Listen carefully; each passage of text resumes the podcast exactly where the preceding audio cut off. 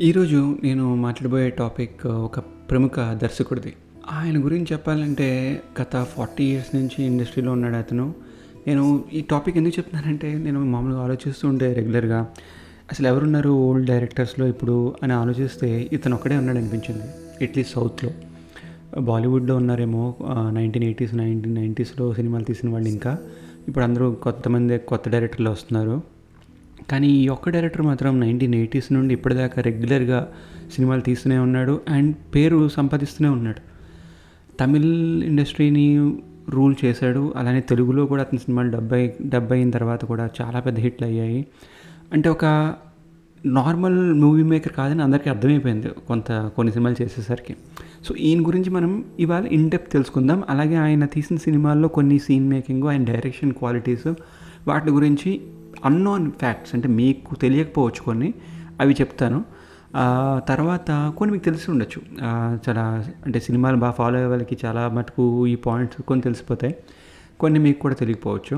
So let's discuss about Mani Ratnam మనీకి various లాంగ్వేజ్లో various పేర్లు ఉన్నాయి కదా. మనీ అంటే ఇంగ్లీష్లో అంటే డబ్బు విలువైంది. తమిళంలో మనీ అంటే టైం అది కూడా విలువైందే కాలం. అలాగా ఈ మణి రత్నం పేరు పెట్టారు కానీ ఇతను ఎంత విలువైన వాడో మనకి గత ఫార్టీ ఇయర్స్ నుంచి ఫాలో అవుతున్న వాళ్ళకి తెలుస్తుంది ఇతని గురించి. పర్టికులర్గా ఈ జనరేషన్ వాళ్ళకి నాకు తెలియదేమో like last ten fifteen years నుంచి సినిమాలు చూస్తున్న వాళ్ళకి ఈయన గురించి పెద్దగా తెలియకపోవచ్చేమో కానీ నైన్టీన్ ఎయిటీస్ నైన్టీన్ నైంటీస్ ఈ కిడ్స్కి అయితే మణిరత్నం గురించి బాగా తెలిసి ఉండాలి ఎందుకంటే నైన్టీన్ నైంటీస్ నుండి పర్టికులర్గా మూవీస్ కొంచెం చూస్తున్న వాళ్ళందరికీ కూడా మణిరత్నం అంటే ఎవరో తెలుసు. అతని సినిమాలు ఏంటో మనకు తెలుసు. ఎలా తీసాడో మనకు తెలుసు. ఎలాగ మనందరినీ ఆకట్టుకున్నాడో తెలుసు. సో అతని జర్నీ అసలు ఎలా స్టార్ట్ అయిందో మనం తెలుసుకుందాం. అతను డిగ్రీ చేశాడు. డిగ్రీలో అతనికి మూవీ మేకింగ్ మీద ఇంట్రెస్ట్ పుట్టింది. ఇంట్రెస్ట్ పుట్టాక అతని ఫ్యామిలీలో ఉన్నారు. సినిమా వాళ్ళు అంటే వాళ్ళ మామయ్య వాళ్ళు సినిమా ప్రొ డిస్ట్రిబ్యూటర్స్ ప్రొడ్యూసర్స్ అలా ఉన్నారు కన్నడలో. సో అతను పుట్టింది అంతా కూడా మధురైలో మదురైలో పుట్టాడు. ఆ తర్వాత డిగ్రీ అయిపోయాక డిగ్రీలో ఫ్రెండ్స్ చేసుకున్నాడు ఎవరిని సినిమా వాళ్ళని కొంతమంది. సినిమా వాళ్ళని అంటే వాళ్ళు కూడా అప్పుడప్పుడే సినిమాలోకి వెళ్దాము అన్న ఆలోచన ఉన్న వాళ్ళని. అలాంటి వాళ్ళలో కొంతమందిని పరిచయం పెంచుకున్నాక వీళ్ళందరూ కలిసి సినిమా తీద్దాం అనుకున్నారు. వీళ్ళందరూ స్క్రిప్ట్ రాసుకున్నారు ముగ్గురు కలిసి స్క్రిప్ట్ రాసుకున్నారు తీద్దాం అనుకుంటే అది అర్థమైంది ఏంటంటే మనిషి మణిరత్నంకి అర్థమైంది ఏంటంటే సినిమా తీయాలి అంటే ఫస్ట్ ప్రొడ్యూసర్ కట్ చెప్పాలి లేకపోతే హీరో కట్ చెప్పాలి. వెళ్ళడం మాట్లాడడం ఈజీ కానీ వాళ్ళు ఒప్పించడం ఎవరికైనా కష్టం కథ చెప్పినప్పుడు కదా. అందుకని మా ప్రొడ్యూసర్కి ఎవరు చెప్పినా ఎవరు వినిపించుకోలేదు కథని. ఏముంది కథ అన్నట్టు అన్నారు. ఆ తర్వాత అతనికి వేరే సినిమా వాళ్ళు హీరోలు ఎవరికి చెప్పినా సరే ఇరవై ముప్పై మందికి చెప్పాడు అతను కథ. ఇనీషియల్గా అసలు ఈగో ఇది స్టోరీ అది స్టోరీ నేను డైరెక్ట్ చేద్దాం అనుకుంటున్నాను. వీళ్ళు నా ఫ్రెండ్స్ వీళ్ళు నాకు అసిస్ట్ చేస్తారు. మీరు డబ్బులు పెడతారా? మీరు యాక్ట్ చేస్తారా? ఇలాగా. కానీ అతను ఎవరి దగ్గర అయితే ఇలాగా అడిగాడో ఎవరు కూడా ఏముంది ఇందులో? కొత్త అతను ఇతను డబ్బులు పెట్టాలా? ఆలోచనలు ఉంటాయి కదా. ఇప్పుడు కూడా అలాంటి ఆలోచనలు ఉంటాయి. ఏంటి ఇప్పుడంటే అట్లీస్ట్ నువ్వు యూట్యూబ్లో నేను ఇలా వీడియో తీశానని చెప్పి వీళ్ళు చూపించి నేను తీస్తానని చెప్పచ్చు. కానీ అప్పట్లో అవేం లేవు కదా. సో ఆయన అలా తిరిగేవాడంట కథ పట్టుకుని. తిరిగినప్పుడు ఆయన చాలా స్ట్రగుల్ అయ్యాడు ఒక త్రీ ఫోర్ ఇయర్స్ ఇనీషియల్గా కాకపోతే తొందరగానే అవుదామని ఫిక్స్ అయ్యాడు కనుక ఈ కష్టాలన్నీ చూసి వాళ్ళ మామయ్య కన్నడలో అతను డిస్ట్రిబ్యూటర్ అతను ఒక మాట అన్నాడు. ఏమన్నాడంటే నువ్వు సినిమా తీయి కాకపోతే కన్నడలో తీయి. నీకు ఫస్ట్ బ్రేక్ కనుక నేను ఇస్తాను. అంటే ఎంతో కొంత డబ్బులు నేను పెడతాను. నువ్వు నీ పేరు ఏదైతే తెచ్చుకుంటావో నీవు టాలెంట్ చూపించుకుంటావో చూపించుకో. కాకపోతే నేను బడ్జెట్ ఇంత అన్నప్పుడు ఇంతే దానికి మించిన రూపాయి ఇవ్వను. వీళ్ళు యాక్టర్స్ అంటే నేను వీళ్ళే యాక్టర్స్. నువ్వు ఎవరైనా తెచ్చుకుంటాను వాళ్ళు తెచ్చుకుంటానంటే అవ్వదు. నేను ఇచ్చిన వాళ్ళతోనే నువ్వు చేయాలి నేను ఇచ్చిన బడ్జెట్లోనే నువ్వు చేయాలి నేను కన్నడలోనే చేయాలి అని చెప్పి రూల్స్ పెట్టాడు. అయితేనేమో నేను ఈ ఇద్దరు ముగ్గురు ఫ్రెండ్స్ని కూడబెట్టుకున్నాడు కదా ఇప్పటిదాకా మా మణిరత్నం. వాళ్ళతో చెప్పాడు. సారీ నాకు ఇప్పుడు మీతో చేయడానికి అవ్వదు. ఎందుకంటే మా మామయ్య ఒప్పుకోరు. వాళ్ళ మామయ్యతో చెప్తే ముందే వద్దన్నారు. ఎందుకంటే నువ్వు కొత్తాడు ఇప్పుడు వాళ్ళు కొత్తాడు ఈ సినిమాటోగ్రఫర్ కొత్తాడు వీళ్ళందరూ కొత్తాడు ఎవడో చూస్తాడని చెప్పేసి నువ్వు అనేసరికి కొంచెం పేరున్న వాళ్ళని వాళ్ళని పెట్టుకొని ట్రై చేసి చేశాడు. అందుకని వాళ్ళు అతలా చేసిన తర్వాత ఫస్ట్ సినిమా కన్నడలో రిలీజ్ అయింది. ఆ సినిమా పేరు పల్లవి అనుపల్లవి. ఈ మూవీలో హీరో ఏమో అనిల్ కపూర్.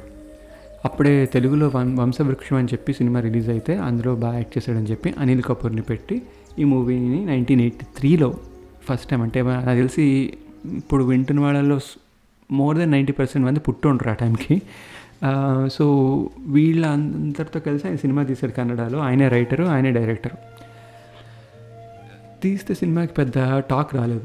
సినిమా డబ్బులు కూడా రాలేదు. అయితే మామే మామయ్య ఓకే ఇది పెట్టాము అయ్యింది సరే ఇట్స్ ఓకే నువ్వు ఏదో చేసావు ఆ సినిమాకి కన్నడలో మూడు అవార్డులు వచ్చాయి. ఒకటి బెస్ట్ స్క్రీన్ ప్లేగా మండత్రంకి అవార్డు వచ్చింది. బెస్ట్ సినిమాటోగ్రఫర్గా బాలు మహేంద్రకి అవార్డు వచ్చింది. బెస్ట్ డైలాగ్గా జయగోపాల్కి కన్నడ స్టేట్ వాళ్ళు మూడు అవార్డులు ఇచ్చారు. మనం అబ్జర్వ్ చేస్తే ఇప్పుడు స్క్రీన్ ప్లే ఫస్ట్ సినిమాతోటి మణిరత్నంకి అవార్డు వచ్చింది కదా.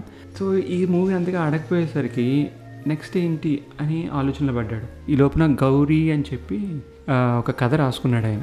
రాసుకుంటే ఆ మూవీని పది మందికి చెప్దామని చెప్పి వెళ్ళి తిరిగాడు ఇలా మూవీ తీసాను అన్నాడు ఎవరు ఎవరు ఇన్ని చూపించినా నో అక్కర్లేదు అని టైప్లో అతనికి పెద్దగా చూపించలేదు నెక్స్ట్ మూవీ తీయడానికి.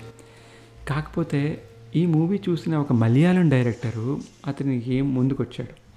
అతను ముందుకొచ్చి నీ ప నీ సినిమా చూశాను నేను కాకపోతే నువ్వు నాకు నెక్స్ట్ సినిమా మలయాళంలో తీయాలి తీస్తావా అని అడిగాడు. ఆల్రెడీ స్క్రిప్ట్ ఉంది దానికి ఆ స్క్రిప్ట్ని నువ్వు కొంచెం మాడిఫై చేసుకొని నాకు నీ స్క్రీన్ ప్లేలో నువ్వు చేసేస్తే బాగుంటుంది. నేను హీరో మోహన్ లాల్ కూడా దాన్ని మాట్లాడుకున్నానని చెప్పేసి అంటే అప్పుడు ఉన్నరో అని చెప్పి ఒక మలయాళం మూవీని డైరెక్ట్ చేశాడు. ఇది జస్ట్ టూ మంత్స్లోనే తీస్తాడు కేరళలోనే. కేరళలో ఒక లేబర్ యూనియన్లు వాళ్ళ మధ్య గొడవతోటి ఈ స్టోరీ నడిచింది. సో నైన్టీన్ ఎయిటీ ఫోర్లో తన నెక్స్ట్ సినిమా అయితే రిలీజ్ అయ్యింది మోహన్ లాల్ తోటి మలయాళంలో. ఆ సినిమా హిట్ అవ్వలేదు. అది కూడా చిన్న చిన్న గొడవలతోటి ప్రొడ్యూసర్ తోటి వాళ్ళతోటి అవ్వడంతో అసలు పేరు కూడా పెద్దగా పైకి రాలేదు అతనికి. ఆ తర్వాత ఈ సినిమాలు చూసిన ఒక తమిళ్ ప్రొడ్యూసరు తమిళ సినిమాకి ఇంట్రడ్యూస్ చేస్తాను. నువ్వు తమిళ్ళో డైరెక్ట్ చేస్తావా అంటే సరే అని చెప్పేసి అన్నాడు. ఇతను మణిరత్నం నా దగ్గర ఒక కథ ఉంది ఆ కథ చేద్దామా అంటే నో ఆ కథ అవ్వదు. నువ్వు ఇంకేదైనా కథ తీసుకురావాలి అంటే అప్పుడు పగల నిలవు అని చెప్పి ఒక సినిమాని డైరెక్ట్ చేశాడు తమిళ్ళో. ఆ సినిమా కూడా హిట్ అవ్వలేదు. ఆ సినిమా హిట్ అవ్వకపోతే ఇప్పుడు ఇతను వర- ఇప్పటి వరకు చేసిన మూడు సినిమాలు ఫ్లాప్ అయిపోయాయి. అప్పుడు వెంటనే విత్ ఇన్ ఫ్యూ మంత్స్లో ఇంకో అవకాశం వచ్చింది. ఇదియా కోవిల్ అని చెప్పి ఇంకొక ఫ్యూ మంత్స్లో ఇంకొక సినిమా తీసేసి ఇప్పుడు అర్థమైంది అతనికి. ఎలాంటి సినిమా తీస్తే జనాలు వస్తారనేది ఇప్పుడు నీకు పేరు తెచ్చుకోవడానికి నువ్వు ఫస్ట్ సినిమానే మంచిగా ఆర్ట్ రేంజ్లో తీసావు అనుకో దానికి డబ్బులు రావు. జనాలు ఎలాంటి వాటికి వస్తారో తెలుసుకుని ఇదియా కోవిల్ అని చెప్పి ఒక రొమాంటిక్ డ్రామాని తీసుకుని అతన్ని దాన్ని డైరెక్ట్ చేస్తే దానికి మంచిగా డబ్బులు వచ్చాయి. అయితే ఇక్కడ ఇదియా కోవిల్ అనే సినిమా కూడా అదేమీ కామెడీ సినిమా కాదు. అది కూడా కొంచెం ట్రాజిడీ ఎండింగ్తో ఉన్న సినిమా టు బి ఆనెస్ట్. అయితే అది బాక్స్ ఆఫీస్ సక్సెస్ రావడంతో nineteen eighty three nineteen eighty six ఈ టఫ్ ఫేజ్ కదా. ఫస్ట్ మూడు సినిమాలు ఫ్లాప్ అయిపోయి తర్వాత యావరేజ్ రన్ అయ్యింది. ఇదంతా అవుతున్న టైంలో అతనికి నచ్చలేదు ఓవరాల్ ఫిల్మ్ మేకింగ్ ప్రాసెస్ ఎందుకంటే అతని థాట్ ప్రాసెస్ వేరే ఉంది అతను చేద్దామనుకుంది వేరే ఉంది అతను చేస్తుంది వేరే ఉంది. సో అతనికి నచ్చలేదు ఏం చేస్తున్నాను ఇలాగా అని చెప్పి. అప్పుడు ఆయన ఎప్పటి నుంచో రాసుకున్న ఒక స్టోరీ అంటే ఫీమేల్ ఓరియంటెడ్ స్టోరీ తోటి మౌనరాగం అని చెప్పి నైన్టీన్ ఎయిటీ సిక్స్లో మనీ ఏమో ఈ మూవీ తీశారు. మనకి చాలా నాకు తెలిసి చాలామంది సినిమా చూసుండరు. ఉండరు అప్పట్లో one of the biggest hits Mouna Ragam. దీని తెలుగులో కూడా డబ్ చేశారు. చాలా పెద్ద హిట్ మూవీ. ఆ తర్వాత ఇంకా నెవర్ లుకింగ్ బ్యాక్ అంటారు కదా. సో మణిరత్నం ఇంకా అక్కడి నుంచి మామూలుగా పేరు రాలేదు. ఆ సినిమా హిట్ అయిన తర్వాత కమలాసన్ ఏమో పిలిచి కమలాసన్ తోటి నాయకుడు అనే సినిమా తీశాడు. మీరు అబ్జర్వ్ చేస్తే Nayakudu is inspired from Godfather and also అప్పట్లో ఒక తమిళ్ రౌడీ షీటర్ బేస్డ్ చేసుకుని రాసుకున్న స్టోరీ ఇది. సో నాయకుడు తీసేసరికి నైన్టీన్ ఎయిటీ సెవెన్లో ఇది. Nayakudu was one of the biggest grossers అప్పట్లో అండ్ డైరెక్షన్లో uh, కానీ అతని మ్యూజిక్లో కానీ అతని స్క్రీన్ ప్లేలో కానీ అతని కెమెరాలో కానీ ఎందులో అయినా సరే నార్మల్గా మనిషి మణిరత్నం ఎక్సెల్ చేశాడనమాట ఓవరాల్గా ఫస్ట్ సినిమా స్క్రీన్ ప్లేలో బాగుందన్నారు. ఇప్పటి వరకు పాటలు బాగుంటాయి. వనరత్న సినిమాలో అని పేరు వచ్చింది అప్పటికే. సో ఇలా బాగా తీస్తాడని పేరు వచ్చింది. కెమెరా బాగుంటుందని పేరు వచ్చింది సో నాయకుడితో ఎన్ని బాక్సెస్ టిక్స్ చేసేసి he became one of the good directors అని అర్థమైంది అందరికీ. Okay Mani Ratnam is not a joke అని చెప్పి అర్థమైంది. ఆ తర్వాత అతను తీసిన నైన్టీన్ ఎయిటీ ఎయిట్లో ఘర్షణ. ఎంత మందికి ఈ మూవీ అప్పట్లో ఎంత క్రేజ్ ఉంది నాకు తెలుసు. అప్పుడే నాకు ఇంకా మాటలు వస్తూ పాటలు వస్తూ ఆ టైంలో నాకు one of the biggest hits nineteen eighty eight ఆ టైంలో ఘర్షణ. దాన్ని తమిళ్ళో పేరు అగ్ని నక్షత్రం. చాలా బాగుంటుంది. ఇప్పటికి కూడా ఈ మూవీ చాలా బాగుంటుంది. మీరు మీరు చూస్తే కనుక ఘర్షణ. ఆ సాంగ్స్ అయినా సరే. ఆ తర్వాత నాగార్జున. ఇది చూసి నాగార్జున ఏమో నైన్టీన్ ఎయిటీ నైన్లో మనం ఒక సినిమా చేద్దామంటే నాగార్జున రోమ్ కామ్ అడిగాడు బేసిక్గా రొమాంటిక్ కామెడీ అతను యాక్షన్ ఏమి వద్దన్నాడు నాకు రొమాన్సే కావాలంటే అతనికి చెప్పిన స్టోరీ గీతాంజలి. సో గీతాంజలి అక్కడ మాకు తెలుసు ఎంత పెద్ద హిట్ అయిందో సో దాని గురించి ఎక్కువ చెప్పుకోవాల్సిన పని లేదు. సో గీతాంజలి అయిపోయిన తర్వాత వెంటనే అతను తీసిన మూవీ అంజలి. అండ్ ఇవన్నీ కూడా మీరు అబ్జర్వ్ చేస్తే అను పల్లవి అనుపల్లవి ఆ తర్వాత మౌనరాగం నాయగన్ ఆ తర్వాత ఘర్షణ గీతాంజలి అన్ని డిఫరెంట్ జానర్స్ ఒకటేమో ఒక డిసీజ్తో చనిపోతున్న లవర్స్ది విత్ ఇస్ గీతాంజలి. ఘర్షణలో ఇద్దరు బ్రదర్స్ ఫ్యామిలీలో ఉన్న కాన్ఫ్లిక్ట్స్ వైఫ్స్ డిఫరెంట్ ఫాదర్ ఒకలే ఇలాంటి కాన్ఫ్లిక్ట్లతో జరిగిన స్టోరీ ఆ తర్వాత నాయకుడిలో ఒక అండర్ వరల్డ్ డాన్ కింగ్డమ్ ఇదంతా దాని స్టోరీ మౌన్ రాగంలో ఒక అమ్మాయి బేసిక్గా పెళ్ళి పెళ్ళి చేసుకున్న వాడిని వదిలేసి ప్రేమించిన వాడితో వెళ్దాం అనుకున్న అప్పట్లో ఇట్స్ ఏ టాబు టాపిక్ అప్పట్లో. అలాంటి టాపిక్ని అప్పట్లో తీసి హిట్ చేశాడు. ఆ, తర్వాత ఇలాంటి topics Anjali Anjali child disability గురించి తర్వాత పర్టికులర్ టాపిక్ గురించి అప్పట్లో అసలు ఎవరికి అవగాహన కూడా లేదు. ఇలాంటి పిల్లలు కూడా ఉంటారా? ఎందుకు ఈ అమ్మాయి ఇలా ఉంది? చూస్తున్న ప్రతివాడు నేను చిన్నప్పుడు చూసినప్పుడు ఎందుకు ఈ అమ్మాయి ఇలా ఉంది? అనిపించేది. అలాంటి వాళ్ళు మనకి ఇప్పుడు ఇంట్లోనే ఉండేవారు. అలాంటి పిల్లలు ఉంటే బయటికి తీసుకొచ్చారు కాదు. సో చుట్టుపక్కల వాళ్ళకి తెలిసేది కదా నిజంగా అలాంటి పిల్లలు ఉన్నారని. అలాంటి టాపిక్ని కూడా మంచిగా ప్రజెంట్ చేశాడు ఆ, మణిరత్నం ఆ తర్వాత అతను నైన్టీన్ నైంటీ వన్ అంటే ఇంకా నెక్స్ట్ నైన్టీన్ నైంటీస్లోకి వచ్చాక మణిరత్నం ఇంకా నో లుకింగ్ బ్యాక్ చెప్పాను కదా నేను. ఒకదాని తర్వాత ఒకటి మాస్టర్ పీసెస్ జెమ్స్ అన్ని దించుతూనే ఉన్నాడు. నైన్టీన్ నైంటీ వన్లో తలపతి. దళపతి గురించి మనందరికీ తెలిసిందే. ఆ సాంగ్స్ కానివ్వండి ఆ స్టోరీ కానివ్వండి ఇది. ఈ స్టోరీ కూడా it's based on Mahabharata. Karna Arjuna ఆ పేర్లు కూడా మీరు చూస్తే అలాగే ఉంటాయి. చిన్న టాపిక్ని ఆ మహాభారతంలో చిన్న టాపిక్ని తీసుకుని ఎంత మంచి సినిమాని తీసాడంటే అప్పట్లో వావ్ అనిపించేలా ఉండింది. ఇప్పుడు చూస్తే ఇలాంటి బోల్డ్ వచ్చాయి కదా. అవును వచ్చాయి. ఎప్పుడు వచ్చాయి? నైన్టీన్ నైంటీ వన్ తర్వాతే ఇవన్నీ వచ్చాయి. అవన్నీ నువ్వు చూసి ఇప్పుడు నైన్టీన్ నైంటీ వన్ దాని ముందు వచ్చిన సినిమా ఏముందిలే అని అనిపిస్తుంది ఆబ్వియస్గా ఇప్పుడు ముప్పై ముప్పై నలభై ఏళ్ళ క్రితం తీసిన సినిమాలు చూస్తే. ఆ తర్వాత రోజా. రోజాని మీరు అబ్జర్వ్ చేస్తే ఇట్స్ డిఫరెంట్ స్టోరీ అప్పట్లో. ఒక హీరోయిన్ అంటే సినిమాలో హీరో కన్నా హీరోయిన్ ఎక్కువ కనిపిస్తుంది మనకి. ఇలాంటి మూవీస్ జనరల్గా ఆడవు అని ఒక చిన్న లేబుల్ ఉండేది అప్పట్లో. హీరోయిన్ ఓరియంటెడ్ మూవీస్ ఎవరు చూస్తాడరా డబ్బులు రావురా అని చెప్పి. బట్ మణిరత్నంకి డబ్బులు పెట్టడానికి రెడీగా ఉండేవారు ఆబ్వియస్లీ సో అయినా సరే హీ టుక్ దట్ రిస్క్ వెళ్ళి పెట్టి మంచి మ్యూజిక్ మంచి లొకేషన్స్ మంచి స్టోరీ పెట్టి పెట్టి తీస్తే సూపర్ హిట్ మూవీ అయింది రోజా. ఆ తర్వాత మనకి తీసిన నెక్స్ట్ మూవీ అతను తీసింది తిరిడ తిరిడ అంటే దొంగ దొంగ. దొంగ దొంగ మన తెలుగులో కొంచెం యావరేజ్గానే ఆడింది కానీ తమిళ్ళో పెద్ద హిట్ అయింది తెలుగులో సాంగ్స్ వల్ల చాలా మంచి టాక్ వచ్చింది జనాలు వెళ్ళారు చూసారు అదంతాను.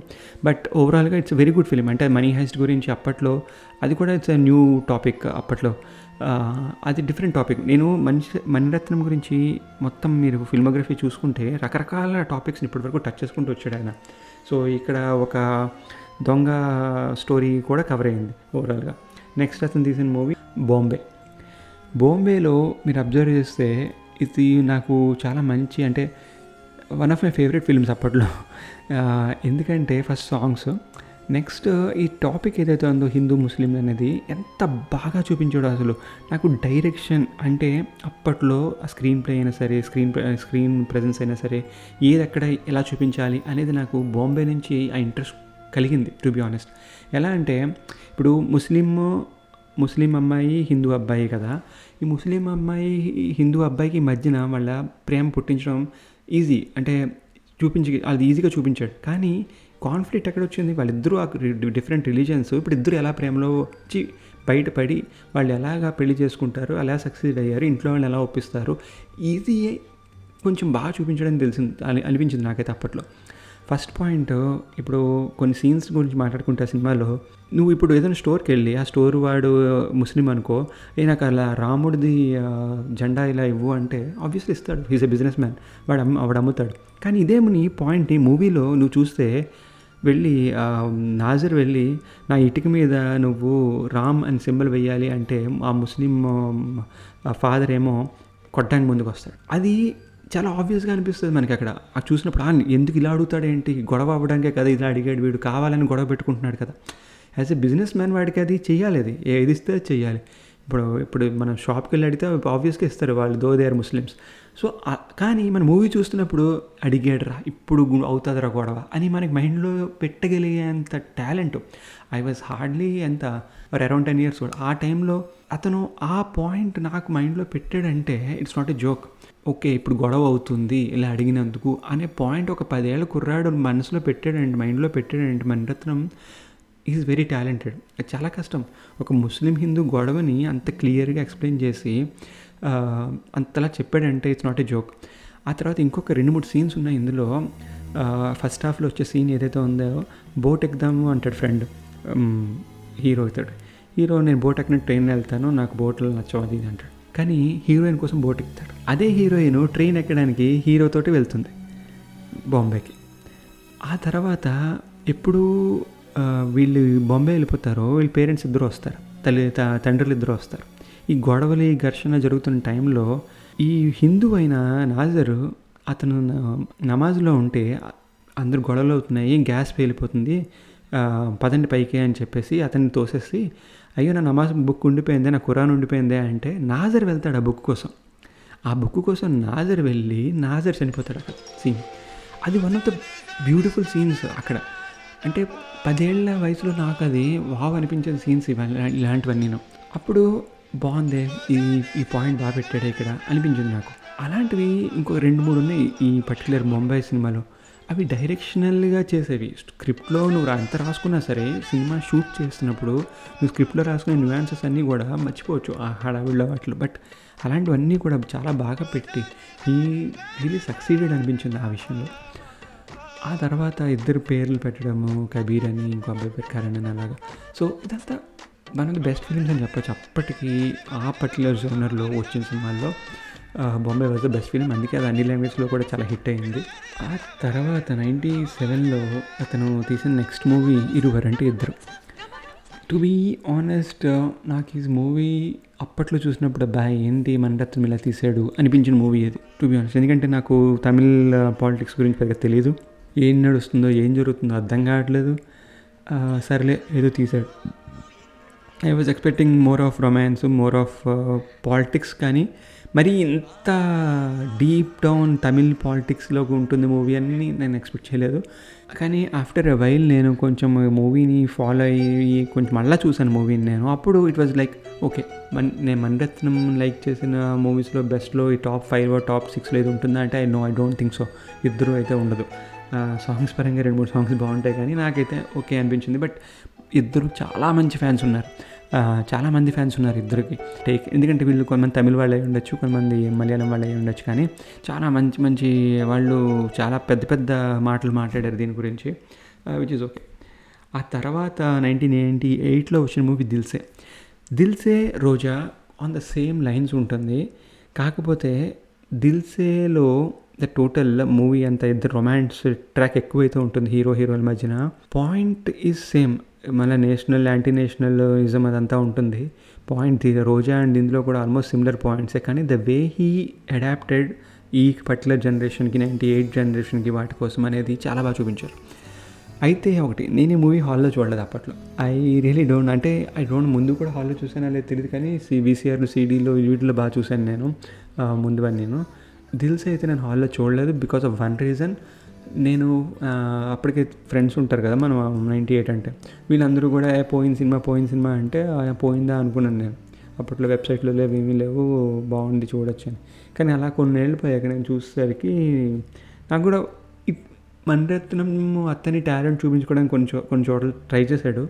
బట్ ఓవరాల్గా అదేమీ అంత కల్ట్ అని చెప్పుకునే మణిరత్నం మూవీ అయితే కాదు. Okay one of the good movies అని అనిపించింది అంతే. ఆ తర్వాత ఆయన టూ థౌజండ్లో మనకి వై టూకేలో వచ్చిన మూవీ సఖి. ఇది కొంచెం కల్ట్ అయింది. ఫస్ట్ హాఫ్కి చాలామంది ఫ్యాన్స్ అయిపోయారు. చాలా కల్ట్ అయింది. ఇప్పుడు మనం మణిరత్నంని డీకోడ్ చేయాలి కొన్ని పాయింట్స్ ఇప్పటి వరకు మీరు అబ్జర్వ్ ఇప్పుడు మనం మాట్లాడిన మూవీల్లో మణిరత్నం మూవీస్లో ఎక్కడ ఒక లవ్ ఓవర్బోర్డ్ అయి ఉండదు. అంటే నేను నీకోసం ప్రాణాలు ఇచ్చేస్తానని చెప్పి పొడి చేసుకోవడాలు కట్ చేసుకోవడాలు అలాంటివి ఉండవు. ఆయన సినిమాల్లో ఆయన సినిమాల్లో మెయిన్గా సటిల్గా ఉంటాయి లవ్ ఎమోషన్స్ అంతాను. ఐ లవ్ యూ అంటే ఐ లవ్ యూ అనే ఉంటుంది. అంతేగాని పద్యాలు రాసేయడములు పోయములు రాసేయడంలో లేకపోతే కవితలు రాసేయడంలో గట్ట ఉండవు. హీరో హీరోయిన్ కోసం. ఐ లవ్ యూ చెప్పాలంటే ఐ లవ్ యూనే చెప్తాడు. హీరోయిన్ హీరోయిన్ అయినా. పెళ్ళి చేసుకుందాం అంటే పెళ్ళి చేసుకుందాం మనం అని అడుగుతాడు అంతే. మనం రియల్ లైఫ్లో ఎలా అయితే ఉంటామో అలాగే ఉంటుంది డైలాగ్స్ అన్నీ కూడా. He was very particular about dialogues ఈ డైలాగ్స్ అన్నీ కూడా చాలా దగ్గరుండి రాయించుకునేవాడంట అతను మణిరత్నం. ఎందుకంటే ఓవర్ ద బోర్డ్ అవ్వకూడదని పర్టికులర్గా ఆ విషయం ఆయన కూడా చాలాసార్లు చెప్పాడు. ఇప్పుడు మనం ఎలా మాట్లాడుతున్నామో అలాగే ఉండాలి ఎప్పుడైనా సరే. అంతేకాని సినిమా కదా I can take that liberty అని చెప్పి ఆయన ఇప్పుడు ట్రై చేయలేదు ఆ విషయం. అలా ట్రై చేస్తుంటే చాలా చిరాకు వచ్చేది ఆబ్వియస్లీ ఆయన తీసిన మూవీస్కి. బట్ ఆయనకంటూ క్రేజ్ రావడానికి కారణం కూడా అదే మెయిన్ రీజన్ నాకు తెలిసి సటిల్ డైలాగ్స్ అన్నీ అలానే ఉంటాయి. సో ఇంకా సఖీ గురించి చెప్పాలంటే సఖీకి నార్మల్ ఫ్యాన్స్ లేరు అప్పట్లో. సాంగ్స్కి కానివ్వండి మాధవన్కి కానివ్వండి అసలు బీభత్సమైన ఫ్యాన్ ఫాలోయింగ్ ఉండేది. సఖిని తమిళ్ళో యావరేజ్ అబవ్ యావరేజ్ అన్నా సరే తెలుగులో బాగానే హిట్ చేశారు. నా- నాకు తెలిసి మా వైజాగ్లో వాటిల్లో కూడా డైరెక్ట్గా సెవెంటీ ఫైవ్ డేస్ ఆడిన రోజులు ఉన్నాయి. నాకు బేసిక్గా మణరత్నంలో నచ్చింది ఏంటంటే షార్ట్ మేకింగ్ చాలా బాగుంటుంది. అతని కెమెరా యాంగిల్స్ కానివ్వండి లైటింగ్ పర్టికులర్గా మీరు అబ్జర్వ్ చేస్తుంటే ఎక్కువ బ్రైట్ ఉండదు ఎక్కువ డార్క్ ఉండదు. మరి రెగ్యులర్గా ఎలా ఉంటుందో సీను అలాగే తీస్తాడు అతను. సో అది ఎప్పుడు వర్కౌట్ అవుతుందంటే నీకు సినిమాటోగ్రఫర్ తోటి ఆ పరిచయం ఉన్నప్పుడు అదంతా. ఇప్పటివరకు ఆయన వర్క్ చేసిన జస్ట్ ముగ్గురే ముగ్గురు సినిమాటోగ్రఫర్లు అది ఫస్ట్ సినిమాటోగ్రాఫర్ ఫస్ట్ సినిమాకి వేరే అతన్ని పెట్టుకున్నారు. ఇన్ని కొంచెం ఎక్స్పీరియన్స్ అతను. ఎందుకంటే అది మామయ్య అతని ఫ్రెండ్ని చేయొద్దన్నారు ఆ ఫ్రెండ్ ఎవరో కాదు పీసీ శ్రీరామ్. సో పీసీ శ్రీరామ్ని పెట్టుకుంటానంటే లేదు అతను కూడా కొత్త కాబట్టి అతను వద్దని చెప్పేసి ఫస్ట్ సినిమాకి మహేందర్ని పెట్టుకున్నారు. కానీ ఆ తర్వాత నుంచి ఈయన వర్క్ చేసిన ఇద్దరే ఇద్దరు సినిమాటోగ్రఫర్లు మెయిన్గా. పీసీ శ్రీమ శ్రీరాము సంతోష్ శివన్. యాక్షన్ ఇలాంటి వాటికైతే పీసీ సంతోష్ శివను. ఇలాంటి సటిల్గా లవ్ రొమా రామ్ ట్రాక్స్ ఇలాంటి రొమాంటిక్ కామెడీస్ ఆ తర్వాత సఖీ అలాంటి సినిమాలకి అయితే పీసీ శ్రీరామ్. సో ఇలాంటి ఈ విధంగా ఆయన డిస్టింగ్విష్ చేసుకుంటూ వాళ్ళిద్దరితోనే ఎక్కువ వర్క్ చేసుకుంటూ వచ్చాడు. Same with music directors. ఇప్పటిదాకా మణరత్నం వర్క్ చేసిన మ్యూజిక్ డైరెక్టర్స్ ఇద్దరే ఇద్దరు. ఒకటి ఇళయరాజా అది కూడా before nineties after nineties or from nineties మొత్తం ఇప్పటిదాకా వర్క్ చేసిందంతా కూడా ఏఆర్ రెహమాన్తోనే ఎంత కంఫర్ట్ ఉంటే కానీ అలాగా ఒకే మ్యూజిక్ డైరెక్టర్ తోటి అన్ని సినిమాలు చేస్తారు. సో వాళ్ళు కూడా అందుకే వీళ్ళకి బెస్ట్ ఇస్తూ ఉంటారు పాటల పరంగాను మ్యూజిక్ పరంగాను. ఇప్పుడు ఒక హీరో వచ్చి హీరోయిన్ ప్రపోజ్ చేస్తూ ఒక స్మైల్ ఇచ్చి నడిచికెళ్ళిపోయాడంటే దానికి ఇట్స్ ఏ నార్మల్ స్టోరీ అంటే నార్మల్ సీన్ అది.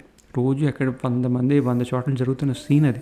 కానీ అదే సీన్ మన స్క్రీన్ మీద పెట్టేసరికి ఎంత ఇంపాక్ట్ ఎలా వస్తుంది మనకి? అరే ఎంత బాగుంది. అరే ఇఫ్- ఏంటి ఇంత గుడ్ ఫీల్ వస్తుంది మనకి ఈ సీన్ చూస్తుంటే అని ఎందుకు అనిపిస్తుంది? జస్ట్ బికాజ్ మ్యూజిక్ ఆ సీన్కి ఆ పర్టికులర్ మ్యూజిక్ యాడ్ అవ్వడం వల్ల మనకి మణిరత్నం తీసే మూవీస్ ఇంకా నెక్స్ట్ లెవెల్కి వెళ్తున్నాయి. కానీ ఆ సీన్ అలాగే తీయాలి ఇక్కడ ఈ మ్యూజిక్ ఇలా పడాలి అని చెప్పేది ఎవరు? Mani Ratnam obviously to the music director ఆ థింకింగ్ ఆ థాట్ ప్రాసెస్ దానికి మనం ఇవ్వచ్చు అవార్డులు అయినది ఏవైనా సరే. బొంబాయి నుంచి చూ చూసుకున్న సఖీ చూసుకున్న అంజలి చూసుకున్న ఎమోషన్స్లో అంటే ఎవరు ఓ రాగాలు పడిపోయి ఏడ్చారు ఎవరు ఓ పక్క నవ్వారు ఎవరు వెకిలిగా యాక్ట్ చేయరు అందరూ కూడా మనం రెగ్యులర్గా మన లైఫ్లో ఎలా ఉంటామో అలాగే ఉంటాయి ఆ క్యారెక్టర్స్ అన్నీ కూడాను. నువ్వు తర్వాత చూసుకున్న గురువు గురువు తీసుకున్న అలాగే ఉంటారు. ఎవరు వెకిలిగా చేయరు ఒక క్యారెక్టర్ కూడా ఉండదు. కొన్ని కామెడీ కోసమే పెట్టుకుంటాం. వెర్రి క్యారెక్టర్లును అవన్నీ రాసుకోవడానికైనా ఉంటుంది. మరి వీడిని హ్యూమర్ ఇవ్వడానికి సినిమాలో ఒక వెకిలి క్యారెక్టర్ పెట్టాలని ఎన్నో తెలుగు క్యారెక్టర్లు పెట్టిన వాళ్ళు ఉన్నారు. ఈ సినిమా అంతా బాగున్నారే ఆ ఒక్క క్యారెక్టర్ బాగాలేదురా అన్న రోజులు ఉన్నాయి మనకి. కానీ మణిరత్న మూవీస్లో ఒకళ్ళ వెకిలి క్యారెక్టర్ ఉండదు. పోనీ ఒక పిచ్చివాడు పెట్టుకుని ఆ పిచ్చివాడితో కామెడీ చేయిద్దామనేది కూడా ఉండదు ఆయనకి. హీరో హీరోయిన్ వాళ్ళ చుట్టూ తిరిగే అమ్మ నాన్న హీరో ఫ్రెండ్స్ హీరోయిన్ ఫ్రెండ్స్ ఇదే మేజర్ స్టోరీ ఆయనకి ఇప్పటిదాకా నువ్వు అబ్జర్వ్ చేస్తావు విలను విలన్ కూడా కొన్ని సినిమాలకి విలన్ లైక్ దిల్సే కానీ రోజా కానీ అలాంటి వాటికి. లైక్ దళపతిలో తీసుకుంటే ఎవరు విలన్ అని చెప్తావు? ఎవరు విలన్ కాదు అక్కడ ఎవరికి వాళ్ళు హీరోలే? అలాగా ఆయన సినిమాల్లో రైటింగ్ అదంతా ఆ విధంగా ఉంటుంది. ఇప్పుడు ఒక విలన్ వచ్చి మేసం తిప్పేసి వేరా నన్ను నరికేస్తావా చంపేస్తావా? లేకపోతే నేను వంద మంది పంపిస్తాను చంపేసి ఇలాంటివి ఏమి ఉండవు సినిమాల్లో. కానీ ఆ ఎమోషన్ ఉంటుంది ఆ ఫీల్ ఉంటుంది. ఆ తర్వాత ఆ ఎలివేషన్ ఉంటుంది హీరోకి. దళపతిలో లేవే ఎలివేషన్లు నాయకుల్లో లేవ ఎలివేషన్లు అద్భుతమైన ఎలివేషన్స్ ఉన్నాయి అందులో. ఆ రైటింగ్ అలాంటిది. సో దానికి మళ్ళీ క్రెడిట్ మణిరత్నంకి ఇవ్వాలి. ఎందుకంటే though he writes his own story అతని చుట్టుపక్కల ఉండే టీం వాళ్ళందరూ కూడా ఇలాంటివి చెప్పొచ్చు. భయ్య ఆడెవడో తీసాడు మొన్న అదిరిపోయిన సినిమా శివ వచ్చింది ఇప్పుడు గీతాంజలి తర్వాత. తర్వాత శివ రేంజ్లో ఎలివేషన్లు ఇద్దామని చాలామంది ట్రై చేశారు వేరే సినిమాలో కానీ మణిరత్నం ఏనాడు ట్రై చేయలే. మణిరత్నం సినిమాలో అలాంటి ఎలివేషన్ లేదు. అంటే ఇప్పుడు పది మందిని కొట్టాలి హీరో వెళ్ళి అలాంటిదే ఉంటుంది. హీరో కూడా తెలియని రోజులు ఉన్నాయి మణిరత్న సినిమాలో. రోజా సినిమాలో హీరోని చెత్త కొడుతూనే ఉంటారు. అయితే మణిరత్నంకి డౌన్ఫాల్ లేదా అని మీరు అనుకోవచ్చు. ఉంది. నాకు తెలిసిన డౌన్ఫాల్ అయితే ఆఫ్టర్ గురువు స్టార్ట్ అయిందని చెప్పచ్చు. రావణ్ అని చెప్పి సినిమా తీశాడు కదా. Though his ideas were good అంటే హీరో తమిళ్ళో ఒక హీరో పెట్టి విలన్ని తమిళ్ళో ఒకరిని పెట్టి అదే క్యారెక్టర్స్ని మళ్ళీ ట్విస్ట్ చేసి బాలీవుడ్లో వేరేగా తీసి సి నువ్వు పేపర్ మీద రాసుకోవడానికి ఇదంతా బాగానే ఉంటుంది బట్ స్టిల్ కమర్షియల్గా ఆడుతుందా అంటే ఆడదు అందరికీ నచ్చుతుందా అంటే నచ్చదు. సో బట్ ఏంటంటే నాకు నచ్చింది నేను తీస్తాను ఇలాగే తీసుకుంటాను. ఆయన స్టైల్లో ఆయన తీసుకుంటూ వెళ్ళిపోయాడు. రావణ్ కానివ్వండి కడల్ కానివ్వండి. ఆ, కడల్ అయితే కడల్ అంటే కడలి. నాకు అసలు నచ్చలేదు సినిమా. అంటే మండత్తిన సినిమాని చూద్దామని ఇంట్రెస్ట్ కూడా రాలేదు నాకు ట్రైలర్ చూసాక. ఏంటి ఇది అన్నట్టు అనిపించింది. ఆ తర్వాత నవాబ్ నవాబ్ని కూడా తమిళ్ళో కూడా పెద్ద ఆడలేదు మూవీ. అది కూడా ఫ్లాప్ అయింది. నవాబ్ కూడా పెద్ద లేదు. కాకపోతే నవాబ్లో స్క్రీన్ ప్లే చాలా బాగుంటుంది. స్టోరీ సింపుల్ స్టోరీ అయినా సరే దాన్ని చెప్పే విధానం అంతా కూడా చాలా బాగా చెప్తాడు అందులో. ఆ తర్వాత ఓకే జాను కూడా నాకు పెద్ద నచ్చలేదు. ఆ, తర్వాత ఓచేలియా కాట్రు వెళ్ళాడు ఇదంతా కూడా ఒక పర్టికులర్ సెక్షన్కి టార్గెట్ చేసుకుంటూ తీసిన మూవీస్ ఇవన్నీ. ఇప్పుడు రోజా ఒక సెక్షన్ కాదు ఇండియా కోసం తీసిన మూవీ. తలపతి ఇండియా కోసం తీసిన మూవీ నాయకుడు ఇండియా కోసం తీసిన మూవీ గీతాంజలి సేమ్ ఒక సెక్షన్ మూవ్ కోసం కాదు. కానీ ఆఫ్ లేట్ అంటే ఆఫ్టర్ గురు తర్వాత ఆయన ఒక సెక్షన్ ఆఫ్ ఆడియన్స్ కోసమే మూవీ తీస్తున్నట్టు అయిపోయాడు అతను. రావణ్ కానివ్వండి కడలి కానివ్వండి ఓకే జాను కానివ్వండి కాట్ ఆ, కాట్రు వెళ్ళాడే కానివ్వండి చెక్క చివంత వసంత వసంత వనం కానివ్వండి. ఇదంతా ఏదో ఒక పర్టికులర్ సెక్షన్ కోసమే అన్నట్టు అనిపించింది నాకు. దానివల్ల ఆయన నోవెల్టీని మిస్ అయ్యడమో అనిపించింది కొన్ని చోట్ల. ఇప్పటివరకు నేను డిస్కస్ చేసిందంతా కూడా ఆయన before Ponniyin Selvan movies movie చెప్తున్నాను పొన్నియన్ సెల్వన్ కనీసం నాకు two through two to three minutes కావాలి. ఎందుకంటే చాలా బాధపడ్డాను మూవీ చూశాక. అది ఎందుకనే తర్వాత చెప్తాను మీకు నేను. సో ఆయన డౌన్ఫాల్ అని నేను చెప్పాను కానీ he try to do something by inventing his own craft మాట. అంటే ఇందులో నేను ఇలా చేస్తే ఎలా వస్తుంది అని చెప్పి సినిమాలు తీసుకోవడానికి ట్రై చేశాడు అనిపించింది. ఆ తర్వాత I think his team also got change అంటే ఆయనతో వర్క్ చేసిన అసిస్టెంట్ డైరెక్టర్ వాళ్ళందరూ కూడా పెద్ద పెద్ద డైరెక్టర్లు అయిపోయిన తర్వాత. అందుకని ఇప్పుడు కొత్తగా వచ్చిన వాళ్ళు వాళ్ళతోటి ఈయన వర్క్ చేయడము ఇదంతా కూడా.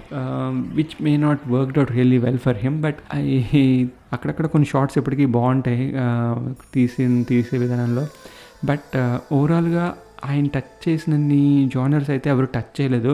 అది నేషనల్ రేంజ్లో ఆ, తర్వాత ఆయన మూవీస్ అంటే మనకి మేజర్గా మ్యూజిక్ అందరికీ నచ్చేది. అండ్ ఆయన ఎప్పుడూ ఫెయిల్ అవ్వలేదు మ్యూజిక్ పరంగా.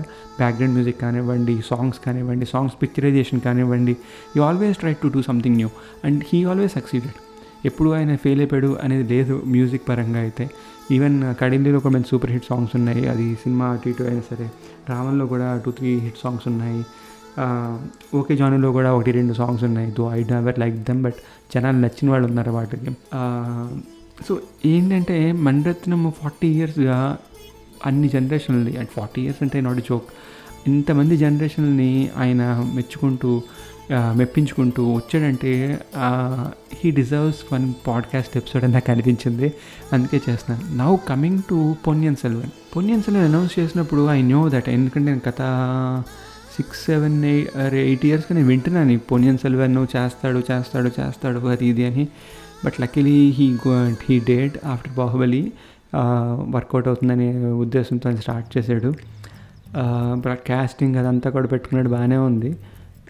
నాకు నచ్చింది ఏంటి పొన్నియన్ సెల్వెల్లో అంటే మూవీ చూశాను స్టోరీ చాలా బాగుంటుంది చాలా మంచి స్టోరీ. అంటే డెప్త్ ఉన్న స్టోరీ. ఇండియన్ హిస్టరీ వాటిల్లోకి వెళ్తే వన్ ఆఫ్ ద అంటే నువ్వు డెప్త్ ఉన్న స్టోరీలు లేకపోతే ఇద్దరు కూర్చొని మాట్లాడుకుని చెప్పేసుకునే కథ కాదు ఇది.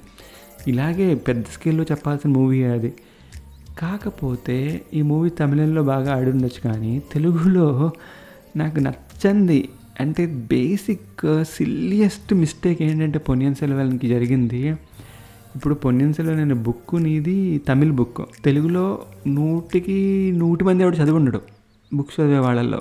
ఓకే ఎంత కష్టపడి నువ్వు ఆ తెలుగు బుక్ డబ్బింగ్ తెచ్చుకుని చదివేసినా సరే చదువు కంప్లీట్ చేయవు. ఎందుకు? ఫస్ట్ ఆఫ్ ఆల్ మనం కనెక్ట్ అవ్వం ఆ పేర్లకి. ఆ పర్టికులర్ మూవీకి మేజర్ బ్యాక్డ్రాప్ టైటిల్ కోర్స్ నువ్వు బుక్ని అడాప్ట్ చేస్తూ తీసుకో. ఇప్పుడు బుక్ని అడాప్ట్ చేస్తూ తీయడం వల్ల నువ్వు బుక్నే తీయాల్సిన పని లేదు కదా? నా పాయింట్ అది.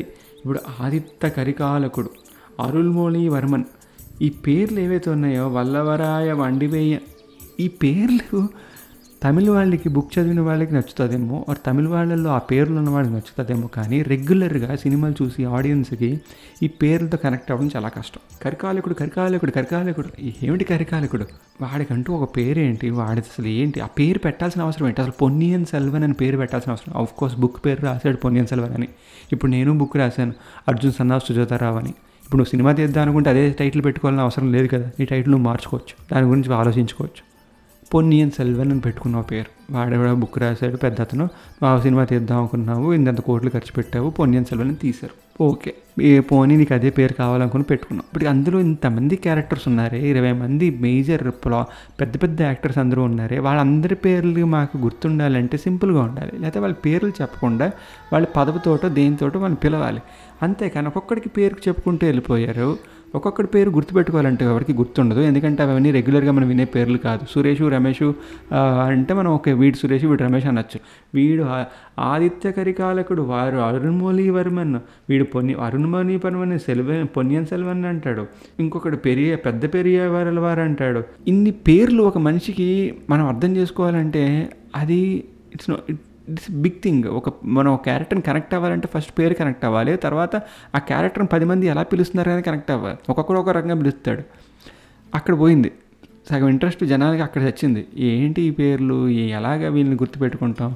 ఇప్పుడు పేరు ఎంత ఇంపార్టెంట్ అంటే ఇద్దరు మాట్లాడుతున్నప్పుడు ఇంతమంది సీన్స్ ఇంతమంది జనాభా ఉన్న స్టోరీలో పేర్లు చాలా ఇంపార్టెంట్. అందుకే నేను పేరు గురించి ఇంత స్ట్రెస్ చెప్తున్నాను. నువ్వు స్టోరీ ఎంత బాగుందో నువ్వు పెట్టిన పేర్లు వాడిని చూపించే విధానం స్క్రీన్ మీద దరిద్రంగా ఉంది. దానివల్ల ఏమైందంటే తెలుగులో అందుకే సగం దొబ్బిందని నా ఉద్దేశం. ఎందుకు ఇంతలా మండి చెప్తున్నానంటే అంత కష్టపడి సినిమా తీసినప్పుడు ఇంత సిల్లియస్ట్ మిస్టేక్ పెట్టుకోవడం వల్ల నీకు ఇంకొక ఫిఫ్టీ సిక్స్టీ క్రోర్స్ బిఐఏ నా ఉద్దేశం ఓవరాల్గా మంచి స్టోరీ స్టోరీ పరంగా one of the best political dramas in Indian history ఆ స్టోరీ పరంగా అయితే. చాలా బాగుంది. ఆ స్టోరీ కానివ్వండి అదే అతను చెప్పే విధానం కానివ్వండి అంతాను. The only major backdrop is titles ఆ పేర్లు ఆ పేర్లకు జనాలు కనెక్ట్ అవ్వకపోవడము. అది first thing same thing happened with KGF chapter one చాలామందికి అసలు కేజీఎఫ్కి కనెక్ట్ అవ్వడానికి పోవడానికి కారణం వాళ్ళ ఫేస్లు ఎవరికి తెలియదు ఆ ఫేసులు తగ్గట్టు ఎవడెవడు వస్తాడో వాడికి ఇంట్రడక్షన్ ఎవడో ఇచ్చుకుంటాడు వాడికి ఎలివేషన్ ఇచ్చుకుంటాడు. ఒకటి రావడం ప్రతి ఐదు నిమిషాలకు ఒకటి రావడం కొత్త విలన్ రావడం వాడికి ఎలివేషన్ ఇవ్వడం. ఇది చాలామంది నచ్చలేదు కేజీఎఫ్ వన్కి అది అర్థం అవ్వడానికి కొంతమంది టైం పట్టింది. టైం పట్టిన తర్వాత అందరూ ఓ సూపర్ అన్నారు. But it's a commercial story. ఇప్పుడు కేజీఎఫ్ తొందరగా కనెక్ట్ అయ్యే ఛాన్స్ ఉంది. కానీ ఈ మూవీ కనెక్ట్ అవ్వదు అంత ఈజీగా జనాలకి. Because it's based up on history కూడా కాబట్టి. అది అక్కడ బ్యాక్ డ్రాప్ పెద్ద బ్యాక్ డ్రాప్ అయిందని నా ఫీలింగ్. అందుకని పార్ట్ వన్లో ఇది కనుక కేర్ తీసుకుని ఉంటే పార్ట్ టూకి బాహుబలి రేంజ్లో అతనికి ఓపెనింగ్స్ వచ్చేవి. రాకపోవడం కారణం మెజారిటీగా తెలుగు రాష్ట్రాల్లో అయితే ఇది. కనెక్ట్ అవ్వకపోవడం. ఈ విషయం సుహాసిని ఇప్పటివరకు నేను సుహాసిని గురించి చెప్పలేదు మణిరత్నం లైఫ్లో. అంటే ఎంత క్రిటికల్ రోల్ అంటే అతని మూవీ డిస్కషన్లో కానివ్వండి హీరోయిన్స్కి డబ్బింగ్ హీరోయిన్స్కి ఎలా ఎలా చెప్పాలి ఎలా మాట్లాడాలి ఆ క్యూట్నెస్ అదంతా ఆమె చేసి చూపించేది యాక్టింగ్ అదంతాను ఇలా చేయాలి అలా చేయాలి అని చెప్పి. ఎందుకంటే ఇద్దరు కలిసి సీన్ రాసుకునేవారు కాబట్టి. సో అంత కీలకమైన పాత్ర పోషించిన సుహాసిని ఈ మూవీకి వచ్చేసరికి ఎందుకు షీడింటే యాక్చువల్లీ తెలుగు వాళ్ళకి ఇలా నచ్చదేమోనండి అని ఒక మాట చెప్పి మా తెలుగులో ఎట్లీస్ట్ పేర్లు మార్చినా సరే మూవీ ఇంకా బాగా ఆడదని నా ఉద్దేశం. కోర్స్ తమిళ స్టోరీని తమిళ బుక్ని ఆ బుక్కి రెస్పెక్ట్ ఇవ్వాలని చెప్పి ఇలా చేస్తున్నారని నాకు తెలుసు. బట్ స్టిల్ నీకు అట్ ద సేమ్ టైం డబ్బులు చేసుకోవాలి. ఎందుకంటే నువ్వు డబ్బులు పెట్టుకున్నావు కాబట్టి you need to do something else to makes that money but still పేర్లు అయితే నాకు ఇంకా మైండ్లో కొంచెం చిరాగ్గానే ఉంది. వద్దులేండి ఇంకా పేర్ల గురించి. తర్వాత పార్ట్ టూ నిజంగా బాగుంది స్టోరీ ఇందులో ఫైటింగ్లు అవన్నీ లేని స్టోరీ ఇది. It's it's about political drama ఇదంతాను. కానీ జనాలు నాకు తెలిసి బాహుబలి రేజ్లో వారు ఫైటింగ్లు అవి ఎక్స్పెక్ట్ చేశారని నా ఉద్దేశం. అది చెప్పాల్సింది అలాంటివి ఏమీ లేవు. ఇది జస్ట్ పొలిటికల్ డ్రామా ఇందులో కూర్చుని మాట్లాడుకోవడాలు ఎత్తు మీద పై ఎత్తు వేసుకోవడాలు తప్పితే పెద్దగా అవేం లేవని చెప్పాల్సింది తెలుగు రాష్ట్రాల్లో అట్లీస్ట్ ఓవరాల్గా ఐ థింక్ హీఈస్ హ్యాపీ పెట్టిన డబ్బుల కన్నా ఏవో కొంచెం వచ్చాయి ఉంటాయి. తమిళ వల్ల నేషనల్ వాళ్ళు వస్తాయేమో అని అనుకుందాం. మ్యూజిక్ అయితే కూడా రెండు సాంగ్స్ ఫస్ట్ పార్ట్లో ఒకటి సెకండ్ పార్ట్లో ఒకటి చాలా బాగుంటాయి. ఇంకో రెండు కూడా బాగుంటాయి. బ్యాక్గ్రౌండ్ మ్యూజిక్ కూడా బాగుంటుంది. డైరెక్షన్ పరంగా కూడా కొన్ని షార్ట్స్ నేను డైరెక్షన్ అంటే ఇక్కడ మేజర్గా కనెక్టివిటీ బిట్వీన్ సీన్స్ చెప్పట్లేదు కానీ కొన్ని షార్ట్స్ అయితే చాలా బాగా తీసాడు అనిపించింది నాకు. పర్టికులర్గా ఆ బోట్లో ప్రయాణించే షార్ట్స్ కొన్ని. మ్యాన్ హీ ఈజ్ మాస్టర్ ఆ విషయంలో షార్ట్ మేకింగ్లో స్క్రీన్ ఎక్కడ కెమెరా పెట్టాలి ఎలాంటి లైటింగ్ పెట్టాలి అనేది మణిరత్నం మూవీస్ ఎలా ఉంటాయంటే మంచి వాల్పేపర్లా ఉంటాయి. చూడాలనిపిస్తుంటుంది అలాగా. సో ఇది ఐ రియల్ ఎంజాయిడ్ ఆ విషయంలో. బట్ ఆ పేర్లు అయితే మాత్రం పిచ్చలైట్. నాకు నచ్చలేదు ఇప్పుడు నా ఇష్టాసరాలు పక్కన పెట్టండి కానీ సినిమా చూసిన వాళ్ళందరికీ కూడా తెలుగులో అట్లీస్ట్ కొంతమంది ఇదే మాట చెప్పారు. అంత ఆశతోటి ఎవరు వెయిట్ చేస్తూ చూసే జనం చాలా చాలా తక్కువ. ఇంత పెద్ద మూవీ అయినా సరే. Anyway keeping all this aside Mani Ratnam గురించి ఇంకొక మేజర్ టాపిక్ చెప్పుకోవాల్సింది మన మ్యూజిక్ గురించి మాట్లాడుకున్నాం కదా ఇందాక. ఆయన ఇప్పటివరకు ఇద్దరు మ్యూజిషియన్స్తోనే వర్క్ చేశారు. నైంటీ దాకా ఇళ్ళరాజా నైంటీ తర్వాత అంటే ఆల్మోస్ట్ రోజా నుంచి ఇంకా ఏఆర్ రెహమాన్ అన్నిటికీ. నాకు పర్టికులర్గా బాంబేలో ఉన్న బ్యాక్గ్రౌండ్ మ్యూజిక్ చాలా హాండింగ్ అనిపించేది. ఇప్పటికీ కూడా ఆ పర్టికులర్ బాంబే థీమ్ మీరు యూట్యూబ్లో కానీ లేకపోతే స్పాటిఫైలో కానీ సెర్చ్ చేస్తే బాంబే థీమ్ అని చెప్పి ఒక థీమ్ వస్తుంది three minutes two minutes song music చాలా బాగుంటుంది అది. దా ఆ మ్యూజిక్ అలా వింటూ వింటూ ఉంటే నాకు చాలా స్టోరీస్ ఐడియాస్ అలా తట్టుతూనే ఉంటాయి ఆ మ్యూజిక్ పరంగా. అలానే మీరు గురువులో కూడా గురువులో ప్రతి సాంగ్ ఆల్మోస్ట్ చాలా బాగుంటుంది. దానికి లిరిక్స్ కూడా తెలుగులో మీరు అబ్జర్వ్ చేస్తే మణిరత్న సినిమాలో లిరిక్స్ అన్నీ కూడా మ్యాక్సిమం వేటూరి రాసేవారు. వేటూరి చనిపోయిన తర్వాత సిరివెన్నెల సీతారామ శాస్త్రి గారు రాశారు. ఆ తర్వాత ఇప్పుడు కూడా మనము లేటెస్ట్ అంటే ఈ పుణ్య సమయం పక్కన పెడితే అప్పటి వరకు ఆయన రాసుకుంటూ వచ్చాడు. అందుకే సాంగ్స్ కూడా బాగుంటాయి మనం పాడుకోవడానికి. అంత తమిళ్ళోనే బాగుంటుంది ఇది అనేది కాకుండా తెలుగులో కూడా పాటలు పాడుకోవడానికి బాగుండేవి.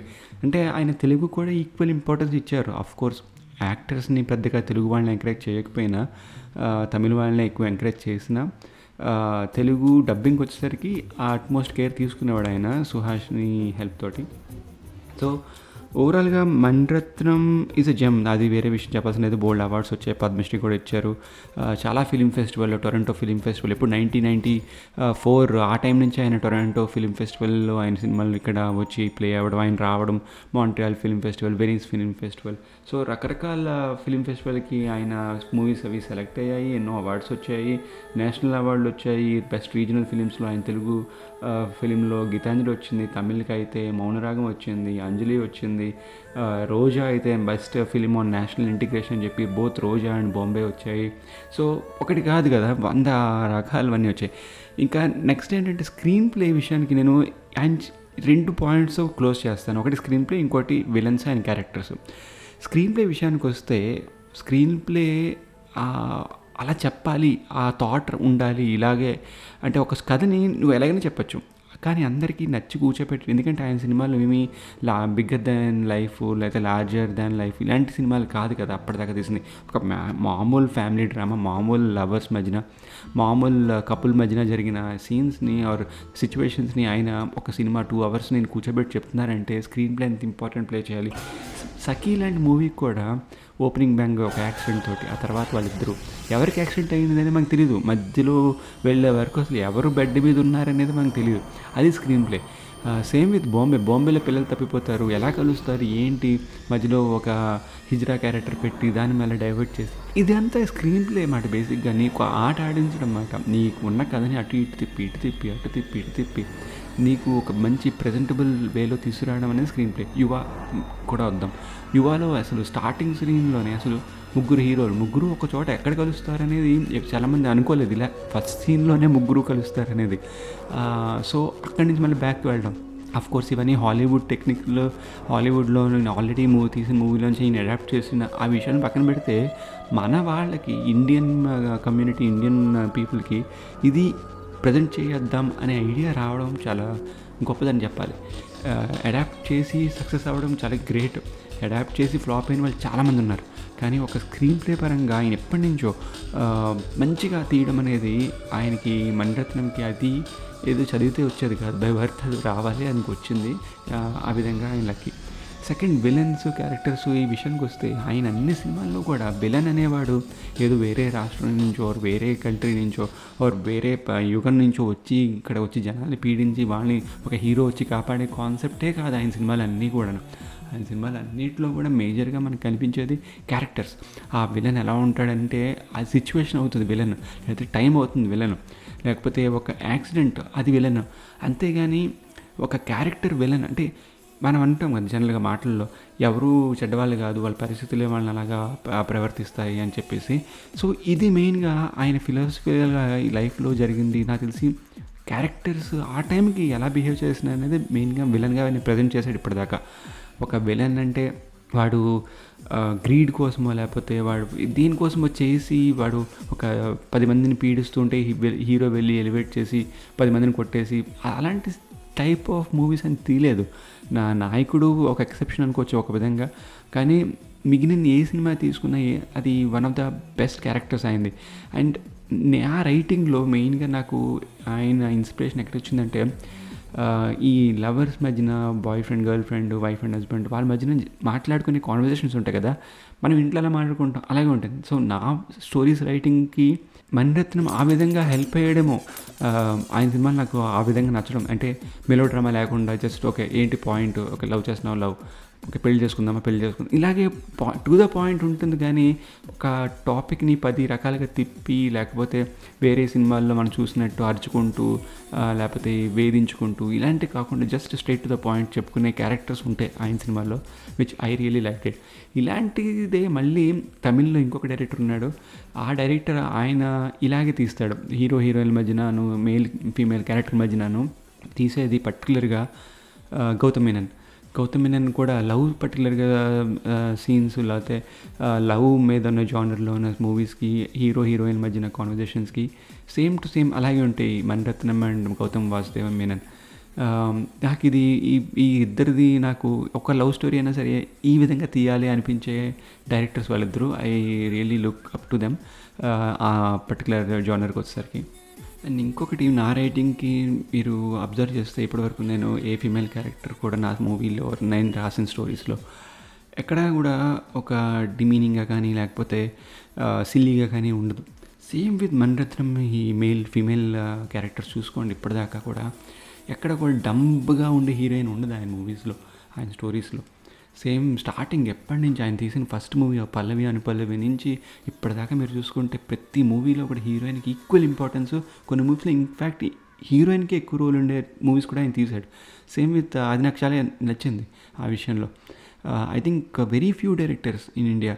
ఆ హీరోయిన్ కొంచెం డమ్గా చూపించి అసలు డమ్గా చూపించాల్సిన అవసరం లేదు. హీరోయిన్ కూడా ఈక్వల్ రోల్ ప్లే చేయొచ్చు స్టోరీలో అని చెప్పి చూపించిన నాకు తెలిసి ఫస్ట్ డైరెక్టర్. ఓకే ఫస్ట్ డైరెక్టర్లో నాకు తెలిసి మణిరత్నం ఉంటాడు. నా నా ఊహకి నా నా ఏజ్కి తగ్గ మూవీస్ నేను చూశాను కాబట్టి maybe nineteen fifty two nineteen eighties I don't know ఎవరైనా ఉన్నారేమో. Um, but Mani Ratnam will be top most ఉంటాడు ఆ ఆ విషయంలో. సో ఆన్ దిస్ నోట్ అందుకని నేను ఇన్ని ఇన్నేళ్ళ నుంచి ఉన్న డైరెక్టర్స్లో మనం పుట్టినప్పటి నుంచి మనం చూసినప్పటికీ ఇప్పటికీ ఇంకా మంచి సినిమాలు తీస్తున్న డైరెక్టర్ ఎవరు ఉన్నారంటే that is one and only Mani Ratnam. అందుకే నేను ఈ ఎపిసోడ్ చేస్తున్నాను. థ్యాంక్స్ ఫర్ లిసనింగ్ తర్వాత మీరు ఇంకా స్పాటిఫైలో కానీ ఇన్స్టాలో కానీ ఎక్కడ ఫాలో అవ్వకుండా ప్లీజ్ ఫాలో అవ్వండి. అలానే మీ ఫ్రెండ్స్కి వాళ్ళకి షేర్ చేయండి. నేను కంటెంట్ ఇవ్వట్లేదు అంటే దానికి మెయిన్ రీజన్ నాకు టైం దొరకట్లేదు. సెకండ్ రీజన్ ఏదైనా ఉందంటే నాకు ఇన్స్పిరేషన్ అంతగా దొరకట్లేదు. బేసిక్గా నాకున్న ఫ్రెండ్ సర్కిల్ ఎలాంటిదంటే వాళ్ళు నాకు వాట్సాప్లో పెట్టేస్తారు. నేను తీసిన షార్ట్ ఫిలిం అయినా సరే నేను పాడ్కాస్ట్ చేసినా సరే బాగుంది బాగాలేదో వాట్ ఎవర్ ఆ రివ్యూ ఏదో నాకు వాట్సాప్లో పెట్టేస్తారు. ఇది నేను పబ్లిక్ ప్లాట్ఫామ్లో పెడుతున్నప్పుడు పబ్లిక్లోకి లైక్లు పబ్లిక్లో కమెంట్స్ అవి చూసి మిగిలిన వాళ్ళు వస్తే చూసే చూసే అవకాశం ఉంటుంది అలాంటప్పుడు. వీళ్ళెవరు కూడా అందులో యాక్టివ్గా ఉండే జనత కాదు. అందుకని నాకు ఇన్స్టాగ్రామ్లో కానీ ట్విట్టర్లో కానీ యూట్యూబ్లో కానీ పెద్ద లైక్లు కామెంట్లు ఉండవు. ఎందుకంటే నాకు డైరెక్ట్గా వీళ్ళు పెట్టేసే టైప్. ఆ బయట నుంచి పెట్టే వాళ్ళు కొంతమంది ఉన్నారు పెడతారు వాళ్ళు పది పదిహేను అందుకే మీరు అవే చూస్తారు ఎక్కువగా లైక్లు కమెంట్లు ఏమైనా ఉంటే కూడా. మిగిలిన వాళ్ళు నాకు డైరెక్ట్గా పెట్టడం తప్పు కాదని అనట్లేదు బట్ సోషల్ మీడియాలో యాక్టివ్గా అది ఉండాలి అంటే సోషల్ మీడియాలో కూడా ఇది జరుగుతూ ఉండాలి పక్క నుంచి which is only possible when all your friends and all your wellwishers and all your followers comment share with others వాళ్ళు వేరే వాళ్ళకి షేర్ చేస్తున్నారు కూడా it's not that they not sharing కానీ వాళ్ళు కూడా సేమ్ థింగ్ కదా వాళ్ళు కూడా నాకు వచ్చి మెసేజ్ పెట్టేస్తారు అంతే. దానికి నేను అందరు ఎన్ని మెసేజ్లను నేను పెట్టుకుంటూ ఉంటాను ఇన్స్టాలో ఇది ఎలా ఉంటుందంటే ఆఖరికి నాకు నేనే మెసేజ్ పెట్టుకుని పెట్టుకుంటున్నానేమో వీడు అని అనుకునే రకాలు కూడా ఉంటారు కొంతమంది. సో ఇట్ డజంట్ మ్యాటర్ మీ ఫ్రెండ్స్కి వాళ్ళ ఫ్రెండ్స్కి ఇది నచ్చితే కనుక అందరికీ షేర్ చేస్తూ ఉండండి కొంతమంది షేర్ చేస్తున్నారని నాకు తెలుసు thank you for that but share చేయని వాళ్ళు జస్ట్ వినేసి ఊరుకోకండి షేర్ చేయండి. అలానే ఫాలో అవ్వండి పాడ్కాస్ట్ని ఎక్కడైనా సరే రివ్యూ ఇవ్వండి ఇది నాకు హెల్ప్ అవుతుంది. ఎంతమంది వింటున్నారు ఎంతమంది ఫాలో అవుతున్నారు ఏంటి అనేది. ఎందుకంటే గ్రోత్ అనేది ఎలా తెలుస్తుంది? నేను ఇలా వంద ఎపిసోడ్ చేయడం గ్రోత్ కాదు కదా. ఎంతమంది ఫాలో అవుతున్నారు? ఎంతమంది వింటున్నారు అనేది కూడా నాకు గ్రోత్ చూసుకోవాల్సిన పాయింట్ ఉంది కాబట్టి. Okay thank you